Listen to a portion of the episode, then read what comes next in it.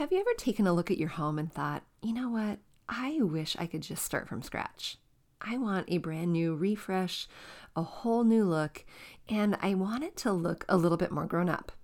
Maybe in that grown up sense, you want it to look a little bit more expensive, but you don't have the budget to make it look expensive, to buy the expensive things, to go to the stores that you really want to, but you just can't afford. Friends, we're talking about that today. We're talking about refreshing your space with what you have in a way that makes your home look a little bit more elevated, maybe a little bit more expensive. Now, this podcast is never about keeping up with the Joneses, but it's about elevating the space so that you can enjoy it more. It's about taking a fresh new look and a fresh new perspective of the home that you have, nurturing it just a little bit. Things that you can do that are inexpensive, maybe even free, and definitely even shopping your home. So, you are going to want to grab a notebook, grab a pen, sit back and take some notes on this one, friends, because there are actionable steps you can do even this weekend to elevate the look of your home. Enjoy today's episode. We grew up with the phrase, home is where the heart is, but our culture has shifted and now the message is, home should be Pinterest perfect. I'm calling BS on that message. Home, it's not about the stuff, it's about the story. And whether you know it or not, your home is a reflection of you and is already saying something. So, what is it that you want it to say? Hey, I'm Danny, a former first grade teacher turned home decorator. Going from a dual income to a single income so I could stay home with my babies meant budget, like ramen eating, Goodwill shopping budget. And I learned a few things along the way, like how to bring big style to your home without breaking the bank. And I'm sharing it all with you tips, tricks, decor, and design advice so you can learn to tell your story with your style. Where you can start living free from the Pinterest perfect trap and start living a life of intention. Welcome to Fig and Farm at Home, where we design happy living and where it doesn't have to be perfect to be beautiful. So many of you have been drawn to the podcast because of the word budget. So many of us are limited by what we bring in monetarily each month and what needs to go out. And that includes even people like me. People like me who are teaching you how to decorate your home on a budget. I'm living with a budget too. In fact, tonight, do you know what I'm doing? I'm fundraising. I am spending eight hours with two of my people at an amphitheater at a concert venue trying to raise money because our budget for getting our kiddos to play elite soccer is tapped out and they are expensive. So, even me, I am doing things that are creative ways to stretch the budget just a little bit more. So, when I give you these ideas, of course, there are times when I want to say, yeah, go shop at Crate and Barrel, go shop at Pottery Barn, go shop at Restoration Hardware, or whatever your pie in the sky home decorating store is. But for me, it's not. The reality is Wayfair. The reality is Amazon. The reality is doing it myself. And that is one of the things I absolutely love about this community here. Because you can learn, you can grow, you can inspire, you can create, you can create a beautiful home that doesn't cost a lot. When you know what steps to take. And so today I'm sharing with you 10 ideas, and that's kind of a lot, but 10 ideas, actionable steps you can take, maybe this weekend, maybe over the course of time, maybe here and there, some of which are absolutely free. And these ideas are designed to help you and honor this request that you have made about keeping your budget in alignment with what is reality for you. Not keeping up with the Joneses, but spending where spending is necessary and where it is not. Saving where you can, using what you have, and if you do need to spend, just a little bit here and there to elevate the look of your home.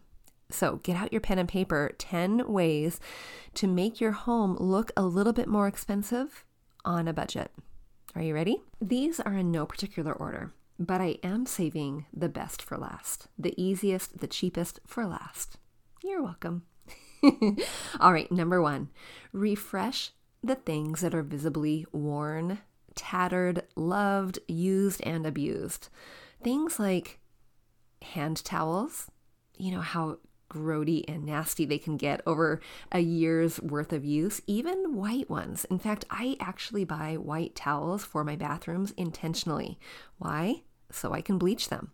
But in the kitchen, you know, I don't need to tell you, look around, and those can be replaced inexpensively. And it makes a dramatic difference. Things like area rugs or runners, and if you aren't able to replace them, if they are not necessarily visibly worn, what about giving them a nice shampoo, a nice dusting, leaving them out in the sun so that they can get a little bit of freshness back into them? And then, of course, your paint.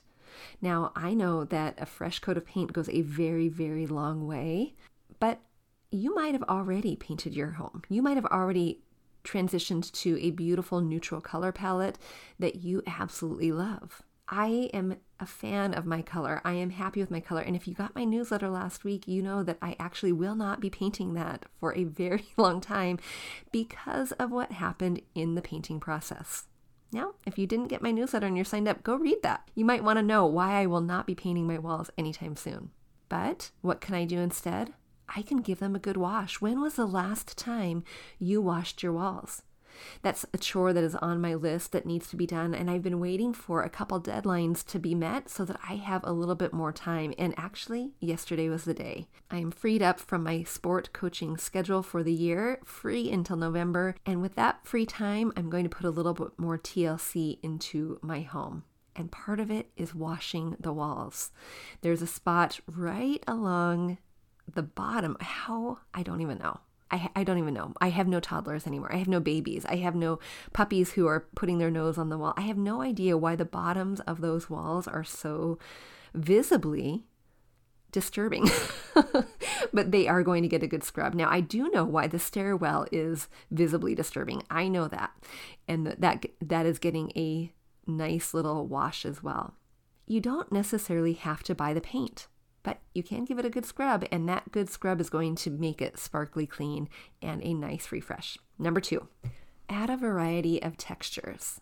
You've heard me say that texturing and layering, both of which not only create a cozy feel in your home, but it creates a luxe look. It creates an elevated look.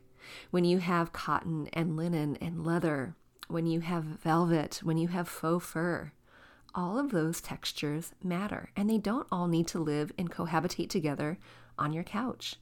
They can be all over. They can be on curtains. They can be in backdrops of pictures. They can be in pillows. They can be in area rugs. They can be in blankets. Wherever you would put a textile, vary up the textiles that you're bringing in. And when you have more visible texture, when you have more texture that you can feel that feels different from the thing sitting next to it, you are elevating the space. Now, this is a bonus tip within the tip, but ditch your couch pillows. Trust me, this is one way to vary the texture automatically, but it immediately updates your look, even if you have no pillows there at all. The texture that comes with couch pillows is generally the same as the couch, and this is one natural way that you can vary the texture by ditching those and bringing in something different. Now, I know that I can head to one of those stores I mentioned at the beginning. I can spend 50 to 75 to 100 to $200 on a pillow. To me, that's a pie in the sky dream. It is also not realistic when I want to lounge on those pillows. When I have three boys who sometimes use those pillows to lay on, sometimes jump over the pillows, sometimes have the pillows land on the floor. You get the picture, right? They are they are lived with, they are loved, they are used. And I want them to be also comfortable. So I am not spending $200 on a pillow. I'm not spending $100 on a pillow. I'm not even spending $50 on a pillow. Yep, your girl right over here, that is too expensive for me. What am I doing instead? I am shopping at places like Home Goods where I can get the double pillow for $25. I'm creating them myself by making a pillow cover for the IKEA pillow insert, which is $9. Yes, I love myself a good 20 by 20 pillow insert from IKEA. They are down and down stay a little bit more plump a little longer. I'm also looking on Etsy if I want to splurge, but I know that I can create those myself, so I'm actually going to make it myself with maybe a $7, $10 yard of fabric. I can make one, maybe two pillows with one yard of fabric. That is a quick, quick update. Not only that, but new pillows on your couch. When you ditch those couch pillows, they add personality. And your personality is the thing that you bring uniquely to your home that your next door neighbor doesn't have, that your friend across the street doesn't have. Bringing in your personality and infusing it there, whether you are an animal print girl, whether you are a faux fur girl, whether you are a boho girl to the max, whatever style or personality you want to bring to your space, that's dependent on you. So enjoy it and let it shine. If you want to be inspired and encouraged to have permission to use your personality in your home's design, I want you to go back and listen to way back at the beginning of the podcast, episode number nine, where I chatted with Kelly, who was a client of mine who had a neutral palette because she thought she needed a neutral palette. She thought that's what grown-ups used and had in their homes what she realized, what she really wanted, what she loved about herself is that she loves color. And our work together allowed her kind of the permission. You don't need permission, but there's some roadblock that was keeping her stuck, and she needed the permission to go for it, to create a home that infused her style and personality. And wow, is it bright and bold and lovely. So go back and listen to that one, episode number nine. Number three, this one is completely free. Try a new furniture layout. And better yet, and most importantly, move the furniture away from the walls. Now, I want you to think about this. Is your furniture in the exact arrangement as it was when you looked at your home when you were buying your home however many years ago? Is it set up in the way that you saw it based on someone else's imagination, someone else's arrangement, maybe the stager, maybe not the stager? How is it laid out? And is your furniture laid out snugly up against the wall. And if it is, bring it away from the wall. Having your furniture sit right against the wall is one one way that instantly dates your home. Now, I know that sometimes there are space limitations that make it so that we just don't have the room to move it away. I understand that. But oftentimes there is space to move away from the wall that we're not taking advantage of. And when you do that, when you tuck everything in just a teeny tiny bit, when you bring everything in, not only does it make the, the room feel a little bit cozier, but it creates this intentionality within the space.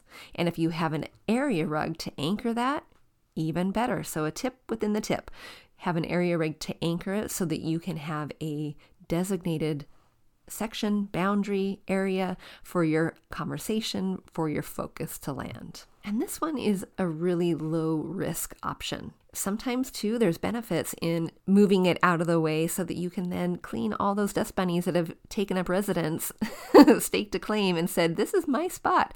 So, move that furniture, give it a, a deep clean, and then give it a try. Try it out. See if you can move the furniture in another configuration that you can just play with. There's no big commitment here. And what is the worst that can happen? Not a whole lot.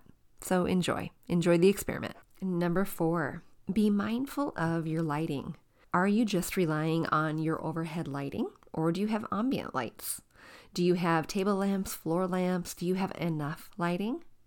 And one rule of thumb some people use is to just actually not use the overhead lights at all. So if that were you and if you wanted to create that cozy ambient space, especially when it's getting into the cooler months of the year, sometimes that creates that ambiance and you can't really have it when you have the harsh overhead light overhead. So here are some things to think about. What is the color of your light? Is it cool light, warm light? Is it too bright? What is the wattage? You want to have a, a wattage that is easy enough to read with, but also not so harsh that it is kind of like a flickering medical room. and then, two, think about over time. This is something that can cost a little bit over time, but think about replacing the builder grade lights. You know the ones, you know, the flush mount ones that look a little, well, let's just be honest. They call them boob lights because Yes, let's just be honest. Replacing those with a more modern flush mount light is a relatively easy way to elevate the look of your home. Doing the same with vanity lights in your bathroom, chandeliers that are all builder grade. And here's another tip within a tip as you're in your bathroom, elevating the look of your home, replace the builder grade mirror You know the one, the one that has no edge, that is large and rectangular. Now, research how you can get rid of that safely, but replacing that is going to elevate it instantly. Number five is no surprise to you if you've been hanging out for a while. In fact, I feel like I could probably count on my fingers one, two, three, and you would say add window treatments. Why?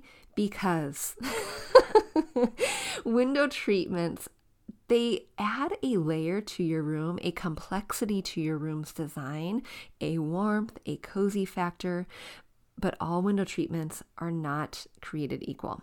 If you just have shades, if you just have blinds, that's a start and that's a wonderful start. But adding a curtain, a drape on top of that adds the layer and the warmth that I'm talking about. Now be sure to think about how high you can hang them. Hang them as high as you possibly can, where the curtain is going to just brush the floor. Not a whole lot of pooling, and definitely not high waters. We don't want the high waters. We don't want capri curtains. we want them to brush the floor. That is going to be the best elevated look. Now, here's the thing curtains in store, you've heard me say this a lot if you've been around a, a, lot. Curtains in store on the shelf, those are not generally the right size for you. Generally, those are 84 inches, and you want something that is longer. Longer ones you can find online, of course. You can find them at IKEA reasonable priced ones, go look on Wayfair, go look on Amazon. But making sure that you have a height that allows you to hang it as high as you possibly can with it brushing the floor. That is the guideline. Halfway there, how are you doing? Are you feeling encouraged, inspired? Like maybe these are practical to dos you can add to your list? Now, what I don't want it to be is cumbersome. I don't want it to feel overwhelming and I don't want it to feel like a chore that needs to happen. Your home is meant to delight you. And right now, in its current state, if that is not happening, these are just suggestions. These are just ideas. These are baby steps you can take along the way to make the transformation happen. And of course, you know I'm always here, ready to help you, ready to jump on a decorating SOS call, ready to guide you on that journey so that you know how to spend your time, how to spend your money wisely, and which steps you should take first that will make the biggest impact. My June and July, actually, and August calendars are all open. My schedule is limited in availability because it is summertime around here and I love hanging out with my boys at the lake, going hiking, doing all the things. So if you want one of those decorating SOS calls throughout the summer, hop on over, check the link in the show notes. Make sure that you book that call now so that you can have the time that you desire in order to make those transformations for you. All right, number six bring in natural materials. Now, very similarly to bring in different textures, of course, natural materials are going to add texture to your space, so that's a bonus. But what's going to happen is that natural materials generally warm your space. Think about rattan, think about wicker, think about wood. All of those add a warmth to your space that might not have it otherwise those are some things that you can add, and you can add those in the form of chairs. You can add them in baskets. You can add them in side tables, picture frames, vases. But you can also add stone. You can add marble. And of course, those are going to read and feel a little bit colder. They're going to contrast the warmth that you're bringing in, and that is a very good thing. But here's the other part where you can bring in natural elements. When you bring the outside in, in the form of your fresh cut flowers, in the form of the, the sprigs of leaves that you gather from the tree that you just pruned, stopping by Trader Joe's to grab a really inexpensive bouquet of flowers, grabbing it from the farmer's market as you support a local farmer, or even a local flower stand. We have one of those pop up in our summer every now and again instead of a lemonade stand, and it is the most adorable thing. Stopping by one of those, supporting a teeny tiny little entrepreneur in the making, a local farmer, or even your local grocery store is going to be a wonderful way to bring a freshness to your space that will elevate it. And a couple more tips within this tip using a vase or a vessel that is not glass, not, not clear, is going to elevate the look of your flowers. Cutting those stems down, bringing the bouquet down a little lower and maybe a little bit wider is going to create a different appearance to your vase. It's going to elevate it in a way that you might see naturally in pictures that you admire on Instagram or Pinterest. Now, how do you make those bouquets a little bit more robust when you've just spent the $8 on the bouquet? Go gather some clippings from your yard. Get some fresh greens to spruce it up. Add sprigs here and there, making sure that you take the leaves off of the bottom so that they don't mold or yucky your water. And then, of course, when those fresh flowers are gone, you can use those vessels, not the clear glass vase, but the vessels that are now pretty containers for your bookshelf, for your mantels, for your credenzas, for your other flat surface styling. Number seven, take a look at your picture frames and can you elevate those just a little bit? Here's a couple quick tips in order to elevate those using a frame that is a little bit more robust, maybe a little bit wider than the frame that it's sitting in, maybe a little bit better made, and if it has a mat inside, even better. I like to source these from IKEA, but I know IKEA is convenient for me. It's not always for all of you. So head to Marshall's, head to Home Goods, head to Amazon, of course, but check out to see if there's a little bit of matting that you can add to your frame in order to separate the picture from the frame, and that will elevate it instantly. Keeping some continuity within your frames, if you have them in a similar area, is going to make it look like intentional styling. So I know if I have black as my accent, I don't necessarily need to have them all match, though that can elevate it significantly but I can have the design element be the same, and that is black. If you have orange and yellow and blue and red and then a couple blacks, something might be missing. Unless you are living in a home like Kelly from episode 9, who has color infused in all of the places. And another tip within the tip all of those cute little pictures that your kiddos have brought home at the end of the school year, find your favorites. Find the ones that they used actual paint, not crayon, not construction paper. Find those. You don't necessarily have to use the entire print, but maybe it is something that you cut a little snippet of the picture, put that inside of a, a matted frame and you instantly not only elevate the look of that art, but bring pride to the little one who is looking at it. I love, love, love not only creating art with kids, but putting it on display. And it doesn't grace my refrigerator. I want it to be in a little bit better place of prominence. And some of my favorites are in the hallways upstairs, in and out of kids' spaces like bathrooms and bedrooms. Another place is in the common area, the playroom, which is also the guest room. It's a really playful, fun space, but it delights in the colors, but it looks like framed art. It is it is really very lovely and charming. Tip number 7, replace original containers. Now, what I mean by this are things like soap dispensers on your kitchen sink, your bathroom sink, maybe even boxes of Kleenex, trash cans. Now, what are we going to replace original container with there? For example, in my bathroom, I have a trash can, of course, just like most of us do, and it is not hidden. It is out in plain sight.